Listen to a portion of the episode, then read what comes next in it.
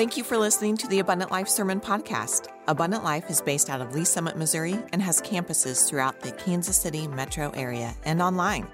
We want to see your life changed by Jesus. For more information about Abundant Life or for locations and service times, visit livingproof.co. Thanks for listening. We're in a series, church, called Do You Hear What I Hear? Because I'm convinced we hear these songs, but we don't really hear what they say. We sing them every year, but we don't fully understand them. And so we're in a series around 4 Christmas hymns with 4 Christmas sermons, and we're uncovering the forgotten theology that these ancient hymn writers knew about the Son of God, the day that he was born. I'm so glad that you're here for this. This song that we're talking about today, O Come, Emmanuel, it truly is ancient. It is a song, you can almost hear it, of lamentation. It's a song of expectation, anticipation. I pray the Son of God, Emmanuel, God with us, would finally come. And that's a little bit how I remember Christmas in the 1970s. This is the Hopper House Christmas, circa 1970s. 4 little kids underneath the Christmas tree. You can see I'm the one in the red hat. I have figured out this Christmas thing at a very young age. Like, this is awesome. Like, Christmas is the best, clearly. But I'll tell you what we're thinking in this very moment. We thought the same thing on this day that we thought almost every single Christmas day growing up in our home. I wish Dad would get here.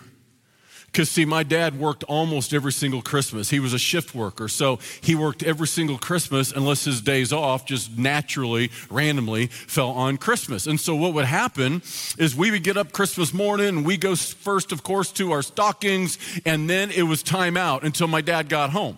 And he worked until 3 o'clock in the afternoon, didn't get home until about 4 o'clock in the afternoon. So you can imagine this house with 4 little kids. I mean, will Dad ever get here? Because we couldn't have our Christmas dinner until Dad got here, and it was after Christmas dinner that we'd finally open presents. So it was with great anticipation as my mother is preparing Christmas dinner and the Christmas ham and the aromas filling the house. And she was always making Christmas cookies and Christmas candies and fudge and caramels. And that only kind of adds to the anticipation. And we'd be running to the window. Is Dad here? He's not yet here. And somebody stand guard at the window and just watch it. And finally we'd hear, he's here. And everybody have a celebration because Christmas had finally come. And in some way, I think this ancient hymn writer has that in mind. That finally, someday, the Son of God would come. And you begin to see the anticipation that's in this hymn, the lamentation, oh God, would you come? And truly, this is an ancient hymn. As a matter of fact, it dates back over 1,000 years to the monastic movement of medieval Europe. And what we know from the 8th or 9th century, it's so ancient, nobody knows for sure when it originated, but somewhere in the 8th or 9th century, somewhere there was a European monk in a monastery that penned these words for the very first time in Latin. And understand, at the time, the world was speaking Latin, so the lyrics were in Latin. In all probability, they were not sung for centuries. They were chanted for centuries. There were 7 stanzas originally in O Come, Emmanuel, and it would have been chanted every single day for 7 days leading up to Christmas Eve, with this anticipation, finally, of Christmas, where they would celebrate the Incarnation. Now, it wasn't put to music probably until the 15th century in France, and that's when the melody came that we now sing today. It's been translated in various tongues and languages around the world. Been translated in English several times, first time in 1710. The one we're most familiar with, though there's a lot of variation even today in the lyrics, but the one we're most familiar with today came in 1851, compliments of this man, John Mason Neale, who was an Anglican priest. As you can see, he's in the Christmas spirit. Obviously, he's got the joy of Jesus all over him, doesn't he? But he was an Anglican priest, and the Church of England was trying to up their game at this time, seriously, up their game in worship, and they had this man begin translating some of these ancient hymns into English, and that's how it came to us today, all these generations later. Now, what amazes me most about these hymns, and especially this hymn that we now sing, and we're going to sing today. When I get done preaching, we're going to have communion. We're going to take the Lord's Supper together. So when you think I'm done, we're not done, all right? Just so you know. Well, we're going to sing this hymn as a part of the Lord's Supper, and as we do, I pray that you'll hear what I hear, that you'll hear what God hears, that we won't just sing the song, but you'll begin to hear what it really says that this ancient European monk captured in these lyrics. The theology of this hymn is amazing. It almost entirely comes from the Old Testament Jewish prophecies related to God's promise of a Savior, Emmanuel, which means God with us. Now, while most modern Christmas hymns come from the very familiar images of the Nativity, the baby in a manger, Mary, Joseph, the shepherds, you got the wise men, this hymn is almost entirely from the Old Testament. And what amazes me about this hymn is somewhere, some unknown, unnamed monk was doing himself a Bible study. He was doing a really good Bible study.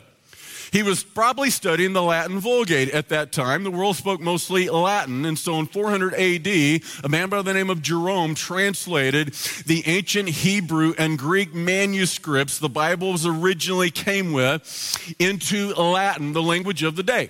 And so he's studying Latin, and what amazes me is he connects some dots theologically that many modern theologians today don't make. He began to understand that this promised one, that God promised the Messiah would one day come, that he would come through the Jewish people. And that is why every single stanza is a reference to Jewish prophecies and imagery. Now, the reason we sing these songs like today and don't really understand them is most modern Christians don't know anything about the Old Testament. They don't know anything about their Jewish roots. And Christianity had been born out of Judaism. And so we hear these phrases and we sing them, but we don't even know what they mean. Like, O come, rod of Jesse. Well, just what kind of rod did Jesse ride anyway? O come, day spring. What is that? That's like a greeting card company, isn't it? What does any of this even mean? And we're going to see today what it means, the remarkable theology embedded in this ancient Christmas hymn. It all comes back primarily to one of these prophecies, Isaiah 7:14. It's repeated over and over again, O come, Emmanuel. 700 years BC, the Hebrew prophet Isaiah, he wrote in Isaiah 7:14, therefore the Lord himself will give you a sign. Behold, the virgin shall conceive and bear a son and call his name Emmanuel. Now, Emmanuel can be written with an I. It can be written with an E. It doesn't really matter. Either way, it means the same thing, God with us. You see, God is revealing this promised seed of Genesis 3:15, which I talked at length about last week. Genesis 3:15, this promised seed of the woman would one day come, born of a virgin, and he would be a man, but unlike any other man, he would be the God-man. God became a man to become our sacrificial lamb. And you have this prophecy 700 years BC that he'd be known as Jesus. Yes, that means Savior, but he have another name known as Emmanuel, and it means God with us. So who was Jesus? He was God with us. And you have this hymn that's making lamentation and expectation of what the Son of God would do when the Son of God would finally come. And so we have the very first verse. Let's start to break this down a little bit, all right? We're going to be in Genesis chapter 12, Isaiah chapter 7. We've got several places we're going to go, but if you want to open your Bible to Genesis 12, we're going to start there. Here we go. Here's the hymn. It says, O come, Emmanuel, and ransom captive Israel, that mourns in lonely exile here until the Son of God appears. I want you to see, historically, this monk in Europe, 8th or 9th century, what's going on historically as he writes these words. O come, Emmanuel, and ransom captive Israel. Now, what's amazing, this monk understood that Israel is front and center to the salvation of the nations, that God had promised a Redeemer, and that Redeemer would come through the Jewish people. And at this time in history, what's happening? Indeed, Israel had been dispersed among the nations. The prophet Ezekiel prophesied that if the Jews rejected rejected their Messiah, and that's what happened. John 1, verse 11, he came into his own, but his own received him not. What would happen because of their rebellion and the rejection of the Messiah, the promised one, is they would be scattered abroad among other nations. Now, God also promised that one day he would bring them back again, and that's why after century of the Jews being scattered abroad, about 100 years ago, miraculously, the Jews were allowed to return to the land of their forefathers. 135 AD, the Romans drove them out of the ancient land of Israel. Legally, they could not return. What happens then in the 7th century AD? It was the Muslim invasion. So at this time, as this European monk is penning these words, Israel is being held in captivity by the Muslims. Not only that, they've been scattered abroad among the nations, and you see that understanding come out right here in this verse. What will happen when Jesus comes again? Listen very carefully. Many of these prophecies he fulfilled partially in his first coming, yet he will fulfill completely in his second coming. And there's coming a day that not only will Israel be delivered, and he will indeed establish that kingdom that will be without end, but currently we too are being held captive to this curse of sin that still is over all of creation. And so you see this monk, and he's writing these words, O come, Emmanuel, ransom captive Israel that mourns in lonely exile here until the Son of God appears. Now what's amazing, this monk knew something that others around him did not know. You remember what happened about the 10th, 11th centuries? The Roman Catholic Church did something we now know in history as the Crusades. What were the Crusades about? What they were hoping to do was redeem captive Israel from the Muslims. And it was a bloody, awful time of history. And what this monk understands is that captive Israel cannot be redeemed through the modern weapons of conventional warfare, but rather only when the Son of God would come. And when indeed he comes, all of us will be redeemed, not just Israel. And that's why you see this lamentation, rejoice, rejoice, Emmanuel shall come to thee, O Israel. And so let's do something we have never done in the life of our church, not one time, and we may never do it again. I'm not sure. But I want to pretend that this is an ancient European monastery, and we have a bunch of monks. And remember, these monks would have chanted these lyrics leading up to Christmas Eve. We're not going to chant them, but we are going to sing them. So I would like all the men of Abundant Life to stand up right now. That's right. Blue Springs, Independence, all the church houses, everybody's going to participate. Your wives are going to love you for this, okay?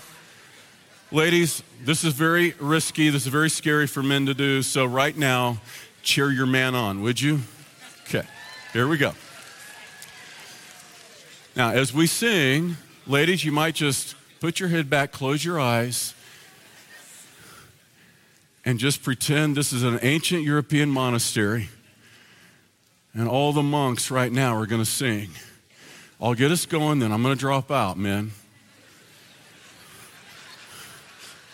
Well, because it sounds like a solo on the live stream if I don't, okay? All right, here we go. O come, Emmanuel, and ransom captive Israel.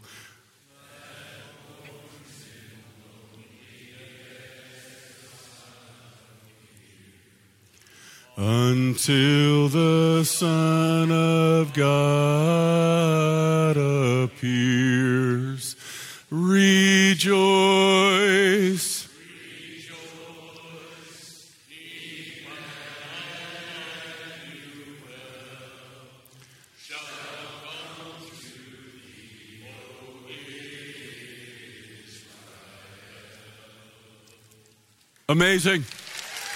Wow. Gentlemen, well done.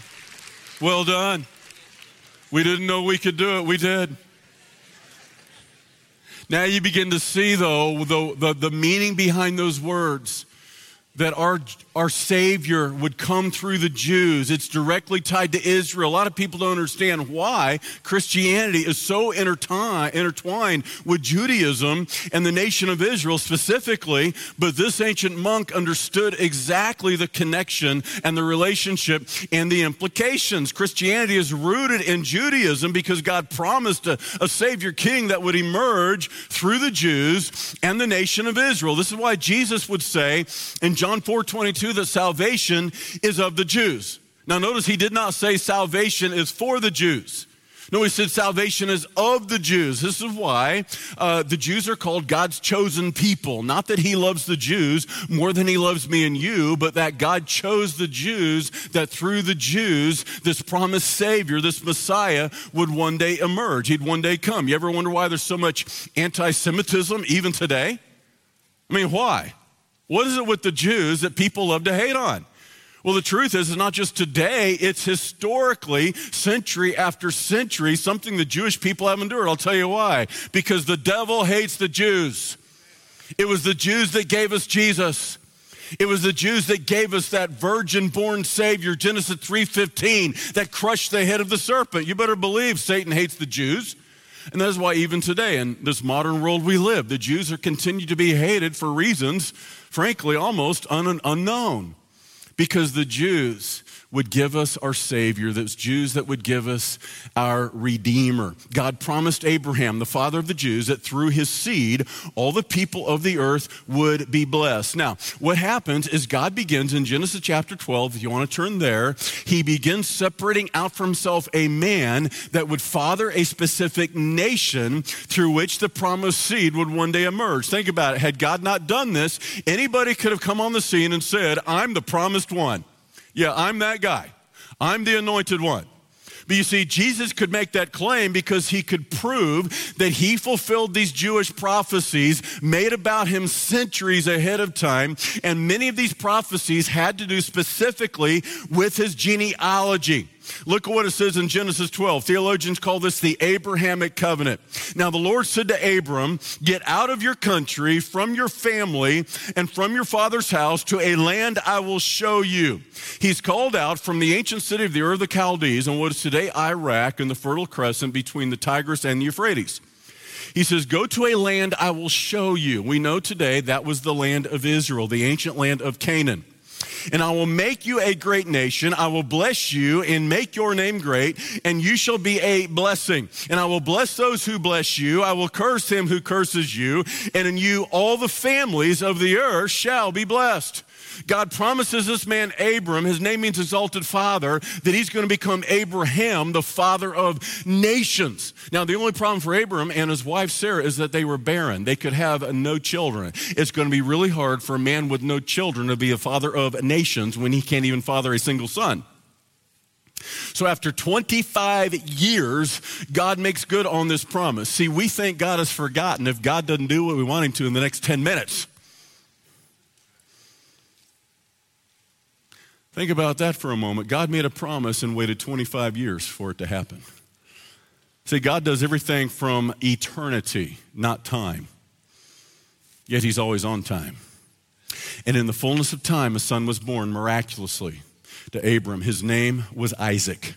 And God begins giving us a lineage specifically through which this promised seed would emerge from Abraham to Isaac. Isaac had a son by the name of Jacob. In Genesis 32, God changes Jacob's name to Israel. Israel had 12 sons that would father the 12 tribes of Israel. One of those sons was Judah. And God, through the centuries, beginning in 1900 BC, in the life of Abraham, begins specifically giving us the lineage and the ancestry of this Savior King, from Abraham to Isaac to Jacob, whose name change was Israel, to Judah, who'd father the tribe of Judah. And then specifically, this promised seed would come through Judah. And God makes him this promise that in you, all the nations, all the people are going to be blessed, that a Savior King is going to come through your posterity. And ultimately, he's going to deliver salvation for everybody, not just the Jews. Now, there's more to the Abrahamic covenant than just Genesis 12. You have Genesis chapter 15 and Genesis chapter 17. Genesis 15, God gives the promise of the Abrahamic covenant, not simply that Abraham is going to be a blessing to all nations, but also a specific land grant, a specific piece of real estate in the Middle East. In Genesis 15, God gives the coordinates of that land grant that he was giving to Abraham and his descendants, the Jews. He said it goes from the Nile River and the Mediterranean on the west, clear to the Euphrates on the east. Now remember, Jesus came the first time and fulfilled the promises partially. He's going to come the second time and fulfill the promises completely. And we know that is true because if that's not true, then that makes God a promise maker and also a promise breaker. Because nowhere in Israel's history have the Jews inhabited all of the promised land. They inhabited all the land west of the Jordan, but they never inhabited the land east of the Jordan, and only when Jesus comes again, O come, Emmanuel, will God fulfill all the promises of the Abrahamic covenant. And this ancient monk connected the dots in ways modern theologians have not. There's something called replacement theology. Good, godly people that love Jesus sometimes believe in something called replacement theology. I do not. And the reason I don't is because when God makes a literal promise, church, he intends to keep it literally, not symbolically, not spiritually. See, replacement theology says the church has become the spiritual Israel. Now, wait a minute. Try doing this on your wife Friday night, guys. You ask your wife out on a date. You say, honey, we're going to go on a date, and I promise to take you to the plaza. If you live in Kansas City, it's the plaza. And we're going to go to the Capitol Grill. Yeah. And we're going to go on a hot date, honey. Yeah, I might even put on my nicer clothes for this one. Friday night rolls around. Instead of driving to the plaza to go on the Capitol Grill, no, instead you drive to Chick-fil-A. And your wife looks at you, wait a minute, I thought you promised to take me to Capitol Grill. Oh, honey, I was just speaking symbolically. I didn't mean you to take me literally. Yeah, what kind of a man would you be? What kind of a man would God be if he makes this promise, but he didn't intend to keep it literally, else just symbolically? No, wait a minute. God intends to keep it literally, and there's coming a day that Emmanuel will come. He's delivered captive Israel and all people already from sin's penalty, and when he comes again, he's going to establish a kingdom for 1,000 years. Revelation chapter 20, he's going to rule and reign from Jerusalem on a throne, and the nations of the earth will worship the Jewish Messiah. And check this out. When that 1,000 years is over, eternity begins. It will go on and on and on and on. And during that 1,000 years, the Jews will be nation among nations, and they will indeed inhabit all the promised land. That's the Abrahamic covenant. And this ancient European monk seemed to understand that. He seemed to connect the dots. Now, there's a second verse. Look at this one. O come, thou rod of Jesse, free thine own from Satan's tyranny. From depths of hell thy people save, and give them victory o'er the grave. What on earth is this rod of Jesse? What does that even mean? All right, so this is another messianic title. And because modern Christians don't study the Old Testament like this ancient monk was studying the Old Testament, we don't connect the dots. These phrases don't mean anything to us. And that's why we've called this series, Do You Hear What I Hear? Because we're about to sing this, and I hope that you'll eventually hear this and begin to understand this, because this is a messianic title. Not only did God promise that the seed of Genesis 3:15 would come through the seed of Abraham to his son Isaac and then his son Jacob, he changed his name to Israel. He'd have 12 sons, of which Judah was one, and that seed would go from Abraham to Isaac to Israel to Judah. But now from the tribe of Judah, God begins separating out for himself a specific family. This is why those boring parts of the Bible are actually the most important parts of the Bible, the genealogies. I mean, we start with the nativity when we talk about Christmas, but check this out. Luke doesn't start with that. Matthew doesn't either. They start with the genealogy. You know why? Because the genealogy proves that Jesus had the correct ancestry. This is why the Jews, very carefully, you're into Ancestry.com, check it out. The Jews were too. And every single generation would carefully record who begat who and who begat who was the father of who. Because they knew that one day, specifically, the Messiah would come and he would need to prove his genealogy, his ancestry. And so you have now God specifically taken a man from the tribe of Judah. He says, Jesse, you're going to be the one. And from your family tree, there's going to be a branch. And from that single branch, the Messiah is going to come. You see, Rod of Jesse is a messianic title of the Messiah. So, ladies, your men did really good. I'll bet you can do better. Ladies, would you stand? We're going to sing this now. Blue Springs, Independence, all the church houses. Let's do this together. Listen, if the fellas can do this, I know you can do this.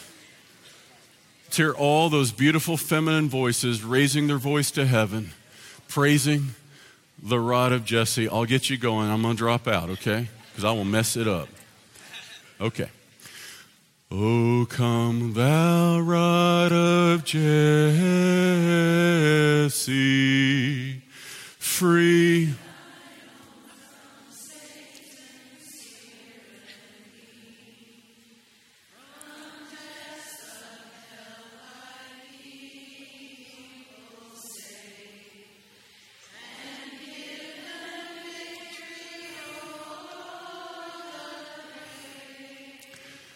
Rejoice, rejoice, Emmanuel shall come to thee, O Israel. What a beautiful choir we got at Abundant Life. You can almost picture those ancient monks chanting it. It'd be centuries before they would sing it. And here we are today. What's he saying? The one that would come, the Rod of Jesse, the one that would be in the lineage of Jesse. He will redeem us from sin's penalty. He will take over from Satan's tyranny. What happened when Adam sinned? Dominion of the earth was transferred from Adam to Satan. Remember, God had given Adam dominion, Genesis chapter 1. But when he sinned, that dominion was transferred to Satan, which is why 2 Corinthians 4 and verse 4 calls Satan the god of this world. 1 John 5:19, the entire world lies under the power of the wicked one. But when the promised one would come, that counterfeit king would have to retreat and relent what was once his. And Jesus is that king, the Savior king, that redeems us from the curse of sin and all of creation. 1 Corinthians 15, O death, where is thy sting? O grave, where is thy victory? The sting of death is sin, and the strength of sin is the law. But thanks be to God who gives us the victory through Jesus Christ our Lord. And this ancient European monk understood this king would redeem all of Adam's posterity from Satan's tyranny, redeeming us from sin's penalty. It says these words in Isaiah 11, verse 1. Here's the prophecy. 700 years BC, there shall come forth a rod from the stem of Jesse, and a branch shall grow out of his roots. Now, Jesse, you can read about this in 1 Samuel chapter 7, had 8 sons. His youngest son was named David. David becomes the greatest king in Israel's history. And what is this prophecy? It was simply a prophecy that from Jesse's family tree, there would be a shoot or a branch that would branch off the family tree, and specifically that branch would be the household of David. You see this term or this title, Rod of Jesse, is a messianic title which speaks of Christ's lineage as a son of David. David was the son of Jesse, and Jesus then is the son of David. And this is why if you read the New Testament, those that embrace Jesus as the Messiah, the promised one, they would often see him coming and they would say, Son of David, Son of David. And as they would say, Son of David, they were ascribing to him, in fact, that he is the Messiah. They were receiving him as the Messiah. As this title said, you are the promised one, Son of David. You see, what this title implies is the Davidic covenant. You've heard now of the Abrahamic covenant. There's also something called the Davidic covenant. God makes a covenant, a promise, about 1,000 years BC with this great king over Israel by the name of David. 2 Samuel chapter 7, verse 12. And when your days are fulfilled and you rest with your fathers, I will set up your seed. Remember that promised seed of Genesis 3:15. That seed now has come through Jesse and now his son David. He says, I will set up your seed after you, who will come from your body, and I will establish his kingdom. And your house and your kingdom shall be established forever before you. Your throne shall be established forever. Church, what does forever mean? Yeah, you don't need a PhD in theology to understand this, do you? Forever means forever. This is clearly an advanced Sunday school class. I can tell it's clearly advanced. I'm telling you this because only a theologian can mess this stuff up. Do you know in Genesis chapter 17, God told Abraham, this is an everlasting covenant I'm making with you. There are those that believe the Abrahamic covenant has been broken because they crucified the Jews. God is now done with Israel. He's done with the Jews.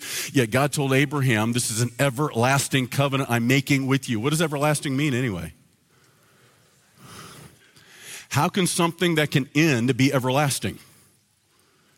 If indeed that's true, what does that give hope for us? I mean, Jesus said in John 3:16, God so loved the world that he gave his only son, that whoever believes in him should not perish but have everlasting life. Does God mean what he says? God told Abraham, this is an everlasting covenant. I'm going to make good on this promise, every part of it. God told David, this is an everlasting covenant that one day one of your sons will sit on your throne forever and establish your kingdom forever. Now we know it could not have been Solomon, who was the son of David, that would sit on that throne after David. You know how we know? Because Solomon died. Yet there's going to be one who comes that never ever dies, that sits on that throne forever. Yes, the son of David, the rod of Jesse. He is that promised seed. And when Jesus comes again, he will sit on a throne literally reigning over the nations for 1,000 years. Revelation chapter 20, he will fulfill all the promises of the Abrahamic covenant, and the Jewish people will be in all the land, not just part of the land, for 1,000 years. And he will establish David's kingdom then forever. When that 1,000 years are over, eternity begins. He sits on that throne in that eternal kingdom forever and ever and ever and ever and ever and ever. It's an everlasting kingdom. Isaiah 9 verses 6 through 7, for unto us a child is born, for unto us a son is given. Hey, I want you to notice how meticulous the language is. For unto us a child is born, for unto us a son is given. You know why the son cannot be born? Because the son has always existed. The child could be born, but the son could only be given. You see, Jesus is the second person of the Trinity. He's deity. He's from everlasting. He's from eternity. For unto us a son is born, for unto us a child is born, for unto us a son is given. And the weight of his government shall be upon his shoulders. And his name shall be called Wonderful Counselor, Mighty God, Everlasting Father. And of the increase of his government and peace there will be no end, upon the throne of David, to order it and establish it from that time forward, even forever. Isaiah 9, verses 6 through 7. See, the prophets were prophesying specifically a Savior King who would be the son of David, the rod of Jesse, and he would establish that kingdom forever and sit on David's throne forever and ever and ever. And when Jesus comes again, that's exactly what will happen. Had he been received by the Jews the first time, he already would be sitting on that throne, literally, physically on the earth, and we'd already be in eternity, the 1,000-year kingdom over. But because they rejected him, God said, time out, I'm going to fulfill this partially, and when Jesus comes again, I'm going to fulfill it completely. And this ancient European monk seemed to understand this. Now, here's the third verse. We're done. There's 7. We don't have time to do them all. We're going to stop with the third one, and we're going to do the Lord's Supper and communion, and we're going to sing this together. Here's the third verse, the third stanza. O come, thou day spring, from on high, and cheer us by thy drawing nigh. Disperse the gloomy clouds of night, and death's dark shadows put to flight. What is day spring? Day spring is an old English term for a new day, a new dawn. This actually comes from Luke chapter 1. There was a man by the name of Zechariah, a very godly priest who could have no children. He was barren with his wife, Elizabeth. And God says, you're going to have a son. And yes, you're barren, but it's going to be miraculously John the Baptist is born. And John the Baptist would be that one that would be the predecessor and be the one that was the voice crying in the wilderness, prepare you the way of the Lord. And what happens is Zechariah doesn't believe God. Think about it. If you're 100 years of age and God says you're going to have a son, it'd be a little unbelievable. In fact, that would take a miracle.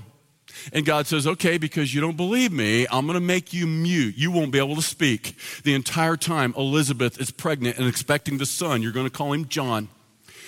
And that's exactly what happened. And as soon as John was born, God gave him back his speech. And the first thing out of his mouth was a prophecy and a praise over this little boy, John the Baptist, that would prepare the way for Jesus. And here's part of that prophecy. Through the tender mercy of our God, with which the day spring from on high has visited us to give light to those who sit in darkness and the shadow of death, to guide our feet into the way of peace.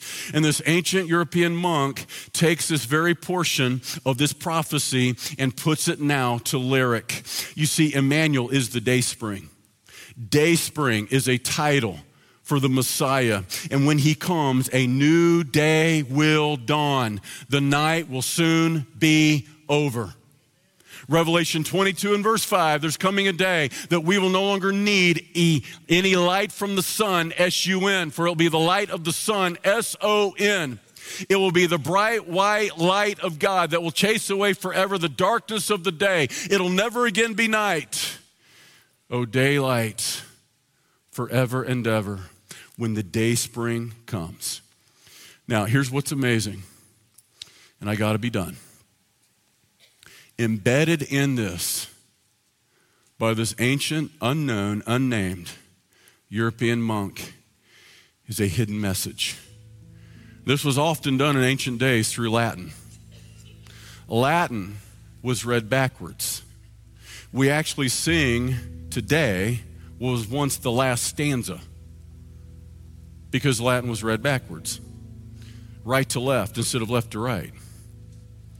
And this ancient monk actually hides a message in the text of the original 7 stanzas of O Come, O Come. Now, this doesn't work in English, but if you go back to Latin, this works. You have the 7 stanzas, all of which begin with a messianic title. Sapientia, wisdom, O Adonai, God. O come, radix Jesse, stem or root of Jesse. O come, clavis David, key of David. O come, Orion's day spring. O come, rex genitium, king of the Gentiles. O come, Emmanuel, God with us. Now, when you look at the Latin and these messianic titles, you see the first letter on each one of these. And when you put each of those first letters together, you have an acronym that spells Sarkor. But remember, Latin was read backwards. When you read it backwards, these letters form a 2-word acrostic, Erocras, which means, I will be present tomorrow. Yeah, I'm sure that was just coincidental. This ancient monk, he just lucked into this. No, he's embedding a hidden message. And the message is this: Jesus has come once, and he will come again. He will come again. And as we celebrate his first coming, and that's what we do at Christmas, it is a reminder that Jesus is coming again. And what this monk could not have imagined, he couldn't have fathomed the rebirth of Israel. No, at this time in history, it was unimaginable, it was unfathomable, but he understood that the Son of God could not come again, Emmanuel, while the people were not in the place, and the people, the Jews, were not in the place. They were scattered among the nations. He could not have imagined that just 100 years ago, God would make good on this promise that the Jews are back in the place, and Israel has been reborn as a nation. You know why? Because Jesus Christ is coming again. We are in the season of a second coming. And that is why wherever you are in life, some of us are going through a very difficult, very dark time. We can remember that there is joy in the season, that there's joy for a reason, and joy is found in Jesus. So let's stand right now. I'm going to pray. As soon as I say amen, we're going to sing to the King. Jesus, we worship you, and we praise you, for you are the King of Kings. You're that promised seed of Genesis 3:15. You're the one that has crushed the head of the serpent, and one day you will forever reverse the curse of sin. And we sing with anticipation, O come Emmanuel. It's with joy that we sing to our King. In Jesus' name, amen. Thanks for joining us today. If you enjoyed today's podcast, be sure and subscribe and share with a friend. We hope today's message inspired and challenged you. Let's go be living proof of a loving God to a watching world. For more information about Abundant Life, visit livingproof.co. or follow us on social media at Abundant Life LS.